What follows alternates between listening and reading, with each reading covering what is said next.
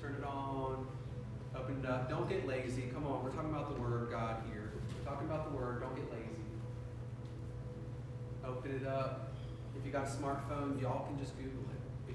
Ephesians chapter 4, we're going to be starting at verse 1. We're going to do verse 1-7. Then we're going to drop down a little bit, and we're going to do 11-16. Ephesians chapter 4. Ephesians 4. If you got it, stand up. Ephesians chapter 4. If you got it, stand on up. Ephesians chapter 4. If you got it, stand on up. It's not going to be on the screen. Gotcha.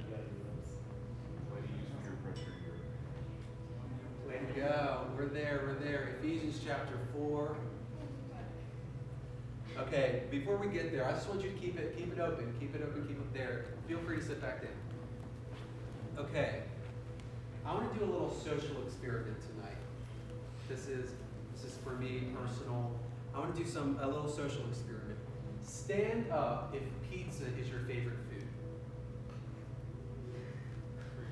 If it's your second favorite food.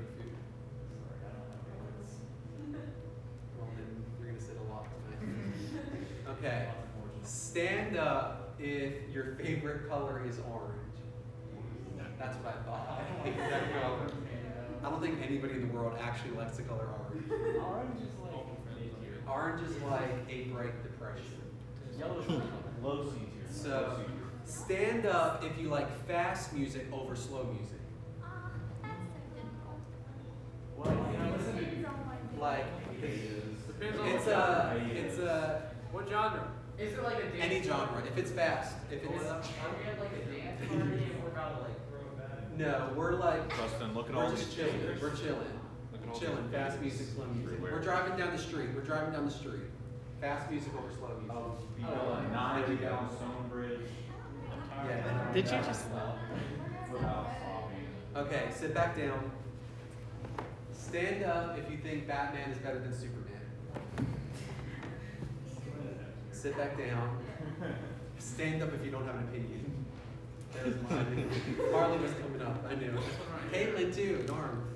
Okay, stand up if you understand why the African American community is angry.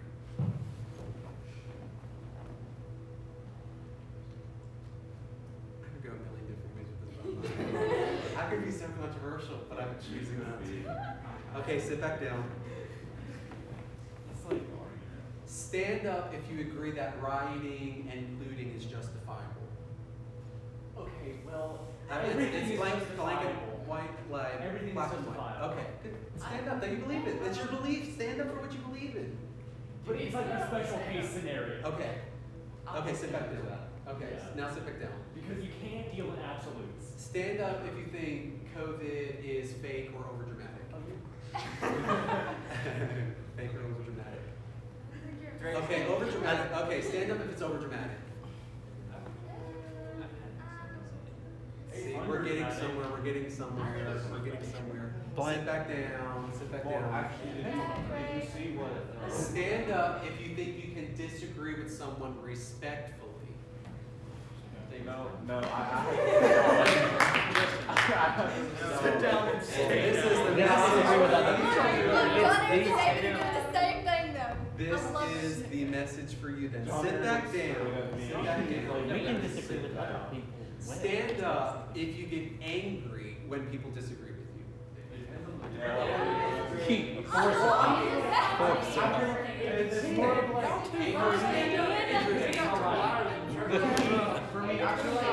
Okay, sit back down. It's different when you just Stand up if you think less of people because they disagree with you. It depends on them. Stand up if you think less of people. If you're actually an idiot, then yes. Okay, sit back down. So as I can tell, we have a lot of opinions, don't we? A lot of opinions. And we live in a society. We live in a society that has a lot of opinions. And the great thing about this society and the culture that we live in is that it is a part of our genetic makeup in the United States to be able to voice those opinions, whether you are right or you are wrong. But a lot of our times, these opinions become divisive and harmful.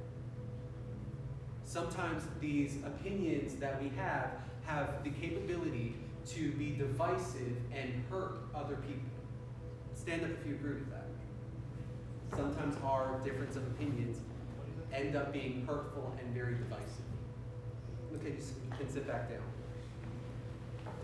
But the truth is, we're not always going to agree with one another. We're not always going to agree with one another on the over-dramatization or the lack of dramatization of COVID. We're not always going to agree with one another in the justifiability of responses to anger. We're not always going to agree with everybody in regards to who we should vote for.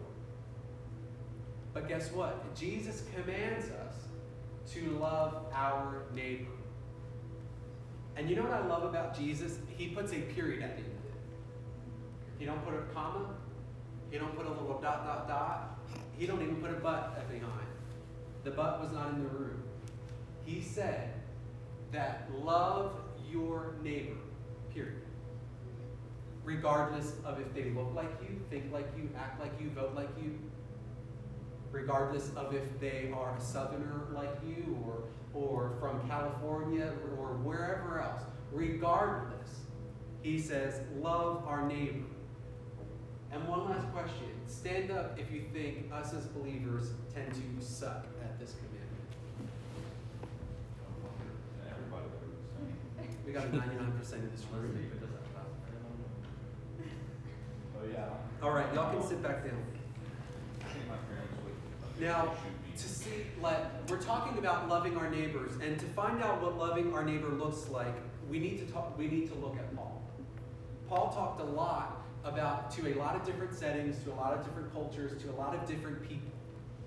And guess what? Paul talked in a lot of different political settings. He talked to a lot of people that believed in a lot of different things.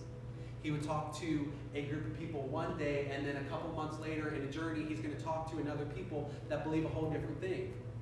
One day, he would talk to people that believe that even as you are in Christ, you need to be circumcised. And then he would go to another group of people, and they believe the exact opposite. He would go to one church, and they believe that you are saved by your works. But then another church, he's preaching and saying that you are only saved by grace. So Paul is known for being able to preach on unity.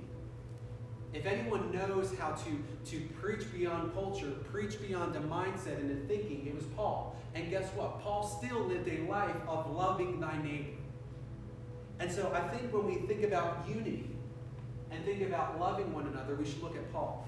Because what Paul talks about in regards to loving our neighbor is that unity and maturity are something that should be demonstrated within the believer.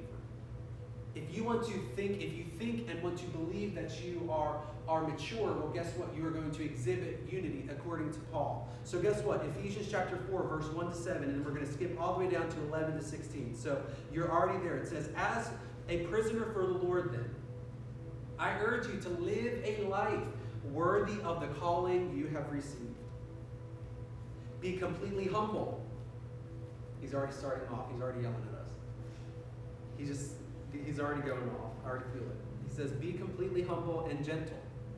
Guess what? Be patient, bearing with one another in what? Love. It says, make every effort to keep the unity of the Spirit through the bond of what? Peace. There is one body and one Spirit, just as you were called to one hope when you were called. Our Lord, one faith, one baptism. One God and one Father of all, who is over all and through all and in all. But to each one of us, grace has been given as Christ apportioned it. Drop down all the way to verse 11. It says, so Christ himself, what did he do? He gave the apostles, the prophets, the evangelists, the pastors, the teachers to equip his people for works of service, so that the body of Christ may be built up until what? We reach all unity in faith and in knowledge of the Son of God, and become what? Mature. Attaining to the whole measure of the fullness of Christ. Then we will no longer be infants, tossed back and forth by the waves, and blown here and there by every wind of teaching, and by the cunning and craftiness of people in their deceitful scheming. Instead, speaking the truth in what? In what? Love. Speaking the truth in what? Love. We will grow because in every respect, the mature body of him who is the head, that is Christ. From him the whole body, joined and held together by every supporting ligament, grows and builds itself up in what? Love. It's on the screen. I don't know what else we're going to do. I don't have a sign. Sorry, the next time. It says, builds itself up in love as each part does the work. So there's some simple truths we can learn from Paul in regards to unity. If you look at your Bible, the heading, it says, unity and maturity in the Spirit. He's telling us how we can be united and mature in the Spirit. And so as Paul's talking as Paul is someone that has a dynamic plethora of trying to unite the church from all different continents, from all different regions, I feel like there's something we should take away. One of the first things that we need to take away is that spiritual maturity is found within unity. Stand up if you think you're spiritually mature. Even in the slightest. Give me some. Dear God, it's been 3.5 years. I've been here so much. Well, thanks for your honesty. Not even in the slightest. Like, if in the slightest, even a hint. Even if you think you've grown since you're a baby. This is depressing. There we go. Because I believe it. I believe that there's been some sons. Sit back down. So if you are spiritually mature, guess what we need to be pursuing? Unity. You know, I look at this room in some ways it kind of bothers me in some senses because I'm like, okay, we have two all the way back corners, like there's nothing united about our group in our room right now. And it's like, we got this. But so as spiritually mature people, we should be looking to, you don't have to move, it's all good, like, you know, but in order for us to live a life, it starts at the very beginning. Paul starts talking about it. He says, if you want to live a life worthy of the calling of God, we must remain united.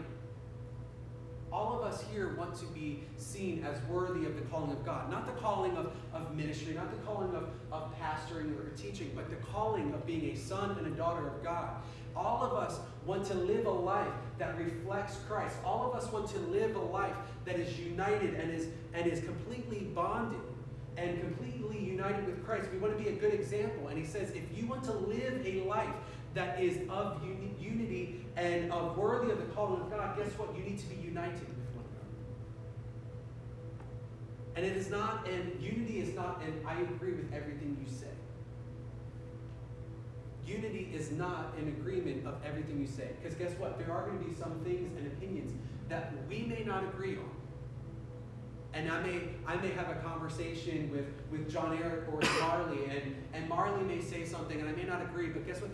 We're not saying that now because me and Marley don't see eye to eye on a topic or something, or that we are no longer united.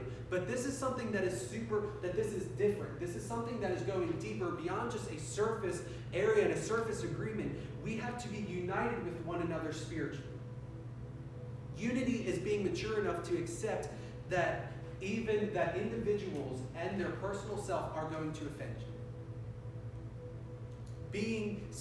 Being unity and being united and walking in maturity is recognizing that at some point, someone's opinion is going to offend you. It is going to hurt you. You are going to look and be like, how can that person be so stupid? But reality is that spiritual maturity is about relating to how we relate to one another. Spiritual maturity is only a small portion of how much we love God and how much we read our word. But part of spiritual maturity is being able to disagree and still remain united with one another. Part of spiritual maturity is being able to relate to how we can relate to one another. And here's what I love about Paul. Paul is like a list maker. Paul makes lists. It is so easy to be able to understand what Paul wants to say and all the benefits, because here's what Paul does. He just lists them out. So it says, like, part of being spiritually mature and being able to relate to one another is that we have to be completely humble. We have to walk in humility with one another. We have to be humble. And here's the difference maker right now. There are so many mentalities of Republicans are smarter and better than a Democrat. A Democrat is smarter and better than a Republican. A white person is better than a black person. A black person is better than a white person. There are so many self-exaltations. But guess what? Jesus never exalted himself. What he did was he remained humble.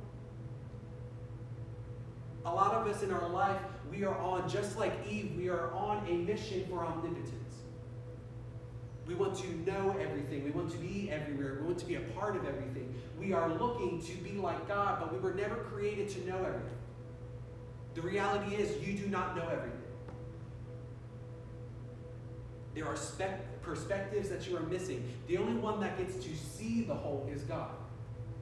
The only one that sees every avenue and knows the distinct truth is God. So to walk in unity, to walk in spiritual maturity is to be humble, recognizing that me and you, we may be different. I may be more progressed than you, but at the end of the day, all we are sinners that are in need of a Savior.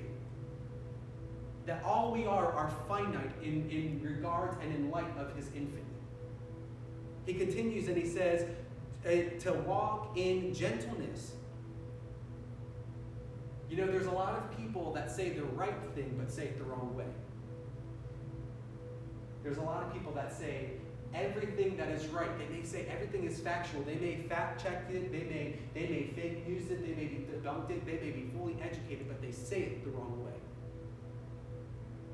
And it says a harsh word stirs up strife in Proverbs. Why do we think we're living in a lot of strife right now? Because guess what? Not a lot of people are humble and not a lot of people are gentle. So we need to walk in gentleness. Spiritual maturity is being able to communicate and talk in gentleness. Being able to communicate with one another without having to get loud. You ever know someone that like they're saying everything, but their tone is just a little bit like off, and you're like, getting a little mean, like that sounds rude, and you instantly, it's not what they said, it's how they said it. We need to walk in gentleness. It says patience. You know, there are some people that are more progressed. There are people that are ignorant towards truth. But we got to be patient with them. Got to walk in patience that maybe they don't get everything that's correct, because we would want someone to be patient with us in our ignorance and in our lack of knowledge and in our lack of experience. It says, bear one another with love. We need to bear with one another, even when we don't see eye to eye. Continues and it says, choosing and pursuing unity.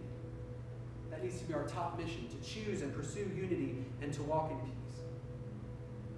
And here's something that Paul drops a little nugget of truth into us, is that unity takes effort. Unity doesn't happen just by its happenstance, because our natural inclination, our natural sinful human nature is contradictory to everything that is being talked about of humility, gentleness, patience, bearing in love, choosing and pursuing unity and peace. Our human nature is completely in opposition of that. We are people that are selfish. We are people that are greedy. We are people that are self-exaltation and self-exalting and prideful. Unity takes effort. Unity means you are not always going to get your way or be recognized for your thoughts. You may be the smartest person in the room, but you don't have to let everybody know that you're the smartest person. I tell my brother that all the time. My brother is like, so, gosh, when we talk, it's like, you're a little much. And I have to remind him, like, yes, you may be the most educated person in the room, but at the end of the day, it doesn't mean anything. It doesn't mean anything when people hate you, when people can't stand anything you're saying, because it invalidates your hatred, invalidates everything that you're saying. It takes effort, because guess what? Maybe not everybody in the room is going to know that I am right and I'm correct. That's rooted in insecurity. When you need to prove that you're smarter than everybody else or know things better than everybody else, right? That's an insecurity, because you're thinking it's a deficiency, like, I've got to prove something. It takes effort. It takes effort to go, I may not be able to have my exclamation mark in that discussion or that conversation or that Facebook post or that little Snapchat or Instagram post that they're posting. Being spiritually mature is not just personally choosing unity, but pursuing it. And guess what? Squashing every enemy of unity. Being spiritually mature is not just you sitting there going, I'm going to choose unity, but it is going, I'm going to pursue it. And I'm going to squash every enemy that rises itself up against you. How does that manifest? How does that work? Sometimes when people are saying things that they shouldn't be saying about other people made in the image of God, sometimes it's not just enough to be silent. It's enough to go, that person is made in the image of God. We shouldn't be talking about them. Sometimes it's going, no, that is wrong because that is hurtful to someone else. No, we can't talk like that. We can't joke like that because somebody is going to be hurt through that. Being spiritually mature is making sure that the enemy of unity, the root of disunity, does not enter into the platform to the best of my ability. It means that being spiritually mature fights for the unity. It allows you, you are going to fight for it. It doesn't matter if someone scoffs at you or mocks at you. You are going to walk and you are going to build yourself up to be strong and courageous in the Lord and stand for biblical truth, and that people are made in the image of God and we're not going to work to desecrate. This is what else Paul continues to do. As we drop it down to verse 11, he starts talking about church leadership. Why is church leadership is important? It says God gave to the church apostles and teachers and preachers and pastors and all of the above. Why is that important? Because he's showing us that in order to be spiritually mature and to walk in unity, submission to church leadership is important. What do we talk about? Those five things that we mentioned, what are they called? They are called the fivefold ministry. It's how the church is growing. It is how the church is operating. It is your pastors. It is your teachers. It is your evangelists. It is your apostles. It is all of those wrapped up together that are making the church grow and making you grow as an individual. And submission to church leadership is a part of your spiritual maturity that helps you walk in unity. Now, how do your leaders, how do your pastors, how do your teachers, how do all of those people help you grow spiritually? And how do they demonstrate it? It's because they are living a life of sacrificial love for their flock.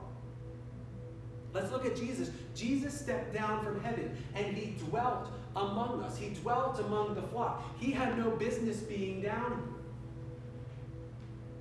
But he was sacrificial. His love for us was so sacrificial that he was willing to lay down his life for the betterment of other people.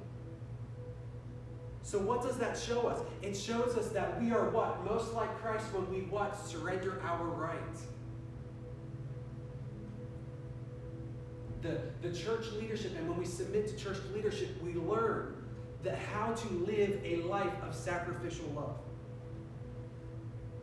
And they teach us by showing us how to walk in humility. They do it by example. They do it by example, by their sacrifice, by their dedication, by their intentionality, by their visitation, by their care, by their direction, by their hours of study and teaching. They show us how to walk in humility. How did Jesus do it? I almost made y'all wash each other's feet again tonight just to prove a point. Because how did Jesus show us how to walk in humility? Is he took off his outer garment and he put down a disciple, one of his friends, one of the ones that are in his flock, who would eventually deny him and desecrate his name. And what did he do? He wiped his feet, he washed his feet from the dirt and the muck and the miry and the dirt of society and what he was going through. And that was not his position. He was a king. He is God. And he stood up and he's laid himself down so low that he would be undignified to show us how to walk in humility. Your leaders and submission to church leadership will show you how to walk in humility so that you too may be able to lead people in your realm of influence. How else does submission to church leadership help you? It's by the preaching of the word. Acts chapter 2 and 3 talks about they stayed together and they were devoted to the apostles' teaching and to community. There's wisdom from your teachers. There's wisdom from your keep group leaders. There's wisdom from your pastors. There's wisdom from apostles. There are wisdom from people in the faith. And guess what? They are teaching you and giving you revelation of how to live a life of Christ-like, how to live a life that is worthy of the calling of Jesus Christ. So you want to be spiritually mature. You want to live united.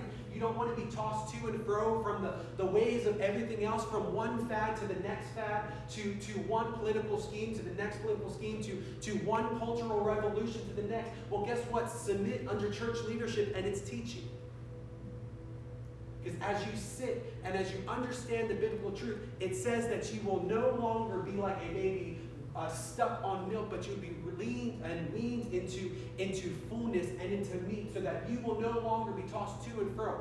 What is a person that is tossed to and fro? That is an immature person. A person that is no longer and is incapable of standing up against the weight of the current that is coming against them. Here's our issue, is that so many in our culture are unwilling to submit to mentorship and to leadership. So guess what? They get caught up into the next cool thing, the next Facebook post, the thing that'll tickle their ear, the thing that is targeted towards them to create a response so that it can serve somebody else's agenda rather than serving God's agenda. Us to be spiritually mature, we need to be walking in unity, and we need to be walking in unity by walking in submission to number one, the Spirit of God and the fruit of the Spirit, and the church leadership, because they are here to direct us and help us and correct us and chastise us, and they live a life of sacrificial love so that we may be able to understand what Christ had done for us, and for us to be able to grow so that we can be strong in our influence around everyone else.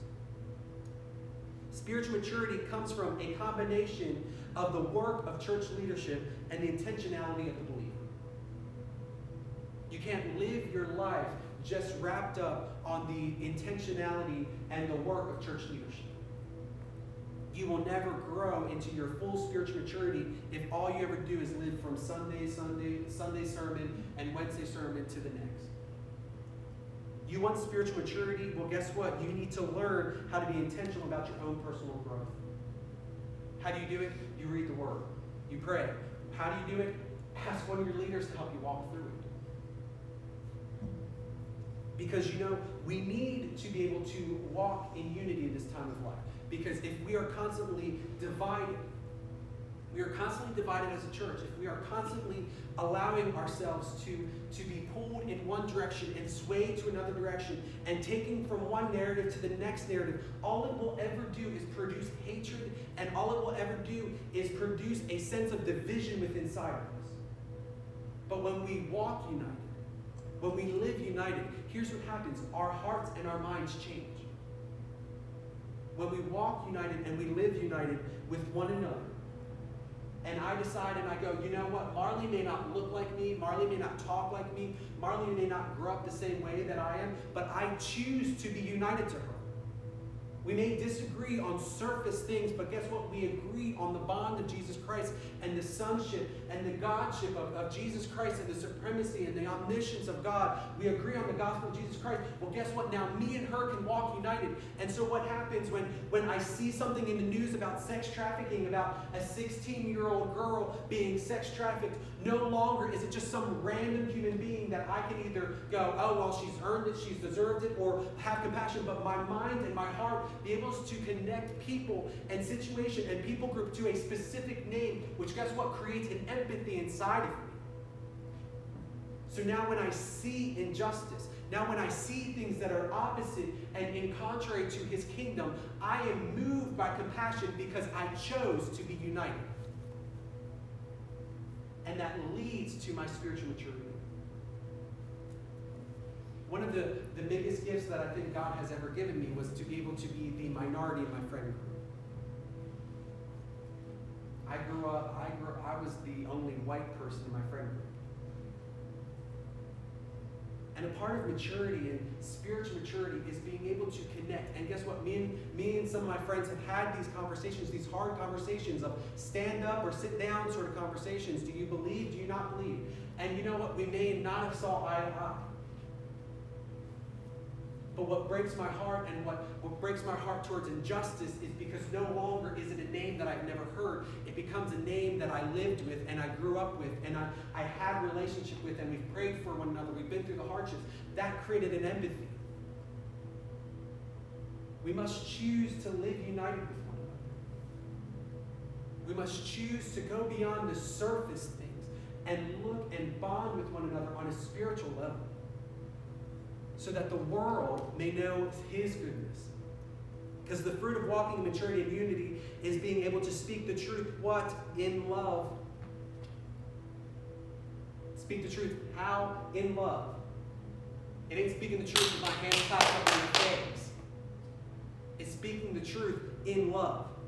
And guess what? With respect of the body as much as we respect God.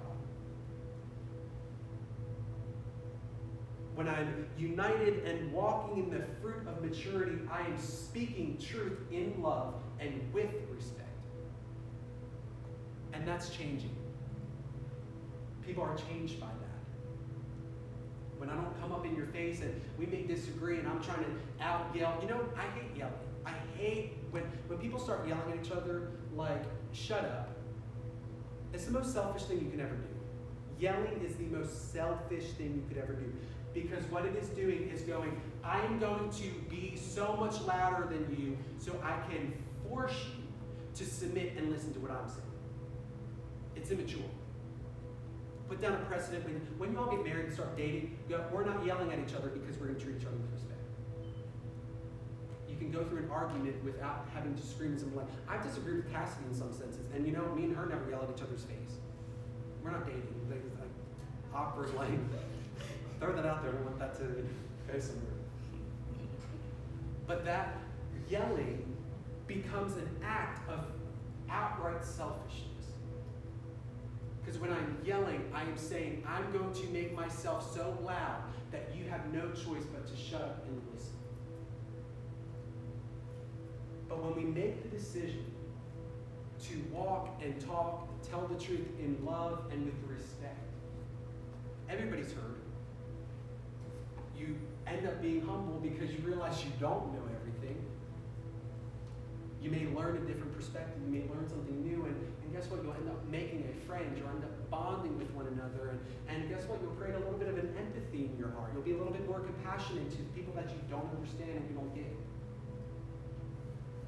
And then guess what? That ends up leading someone to know the goodness and to see the face of God. Through our spiritual maturity, of being able to be kind and respectful of one another. Because we choose humility. We choose to lay down our rights and surrender our rights. That's being spiritually mature. Not being able to throw a Bible verse out to fit your greatest cause and your best need that you have. Spiritual maturity is being able to embody and to be able to show and lead people to the kindness and the goodness of God, even when it's hard and even when you don't agree. So will you stand with me tonight?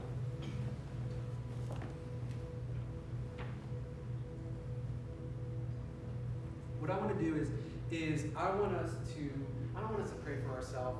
Let's pray for ourselves when we get home and go, God help me, because it's going to take God a little bit of time. We're going to have 3 minutes, and God can't fix you in 3 minutes right now. So go home and pray about yourself. Go home and go, God, help me to live spiritually mature and united with the people of God. Help me to learn humility. Help me to learn how to walk in love and to tell truth in love, how to bear with one another in love, how to communicate respectfully and respect the image of God that's on the ground. Do that. What I want us to do right now is I want us to pray for unity in our church and in our nation. And you know what? I want to leave you with a little tidbit. If you see the far right kind of political thing, and you go, I don't know if I fully fit there, and then you look at the left and go, I don't fully fit there either, guess what? You're probably in a good place, because we are not citizens of a nation, we are citizens of a kingdom. And there's no earthly policy, no earthly political party that will ever be able to fully align with the gospel of Jesus. If you feel that tug of war going like, I see what they're saying, I feel it, you're in a good place. means you're not like brainwashed. So praise God, I'm not brainwashed yet. So what I want us to do is I want us to pray that as a church we would be united. And then I want us to pray that as a nation we would be united. That we would choose humility. That we would choose to be respectful. That we would choose to walk in love with one another. And that the spirit of hatred, which is demonic, the spirit of disunity, which is demonic, would be dispelled from our nation. That spirit of disunity is chaos. And God is not the author of chaos. He's the author of peace. So let's pray. Don't just listen to me. I want you to pray out loud. It's your nation too. It's your country too. It's your church too. You want to walk in peace. You want to live in peace. Start praying in peace. Let's pray. God, we just thank you for your spirit tonight. God, we thank you for your word. God, we thank you for your word, that it is convicting, God, that it will change and challenge our hearts, that it will change and challenge our mind, Lord. God, I thank you that your word, God, would offend us, God. And I pray, God, that our hearts, as we are offended by your truth, God, as your loving kindness shows us and illuminates us truth, God, I pray that our hearts would be fully open, that our hearts would be fully surrendered, that our hearts would be fully understood within you, God. And Lord, I pray that we would be people that are passionate about spiritual maturity and unity, Lord. God, that we would fight for unity, that we would fight for truth, that we would fight for justice, that we would fight for righteousness, Lord. God, that we won't look to a political party or a cultural movement or a social movement for our peace, God. We won't look to something else for our comfort, but God, all we would look towards is you. And God, I pray within our church, in Livonia Church, God, within our church body, and in the global church, Lord, that we would be united under the kingship of you. We would be united and in pursuit of seeing your kingdom come, your will be done, not ours, God, not our kingdom, not our agenda, Lord, but truly your agenda, your will, God, your plan and your purpose for us, Lord.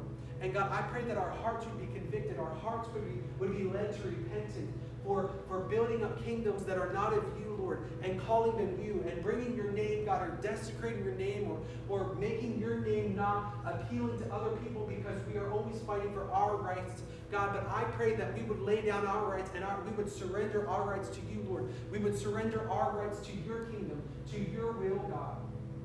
And Lord, we just pray for our country right now, that there would be unity, Lord God, as young people, as people that have ambition and hunger, that are people of the future, Lord, that we would not be silent in our prayers, Lord, but we pray and we command unity within our nation, Lord. We take authority, God, over the spirit of chaos.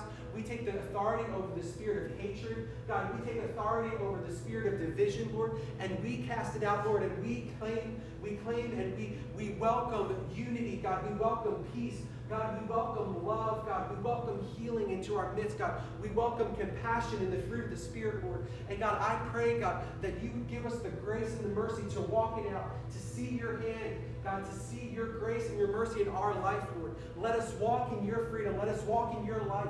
God, even when it's hard, give us the boldness. Even when it's difficult, give us the boldness to choose to walk like you, to walk in the Spirit, to walk by the fruit of the Spirit in our life, Lord. Let us not compromise for the sake of being right, for the sake of our own insecurity and our own self-exaltation, Lord. God, but we would choose to walk united in you. We would choose to walk united in your spirit, that we would choose, God. I pray that it would start within us, that it would start within us. Unity would start within us, Lord. God, open our hearts, open our minds again, open our spirits again to walk in the fullness of your presence, God. God, let us see your kingdom come, your will be done in our nation, Lord, and in all the world. In Jesus' name we pray. Amen. Thank you all for coming tonight. Walk in unity. Make a choice. Make a choice tonight that you are going to walk in peace and in unity, walking in truth, even when you don't agree. Make that choice. All right, we love you. We'll see you guys on Sunday morning.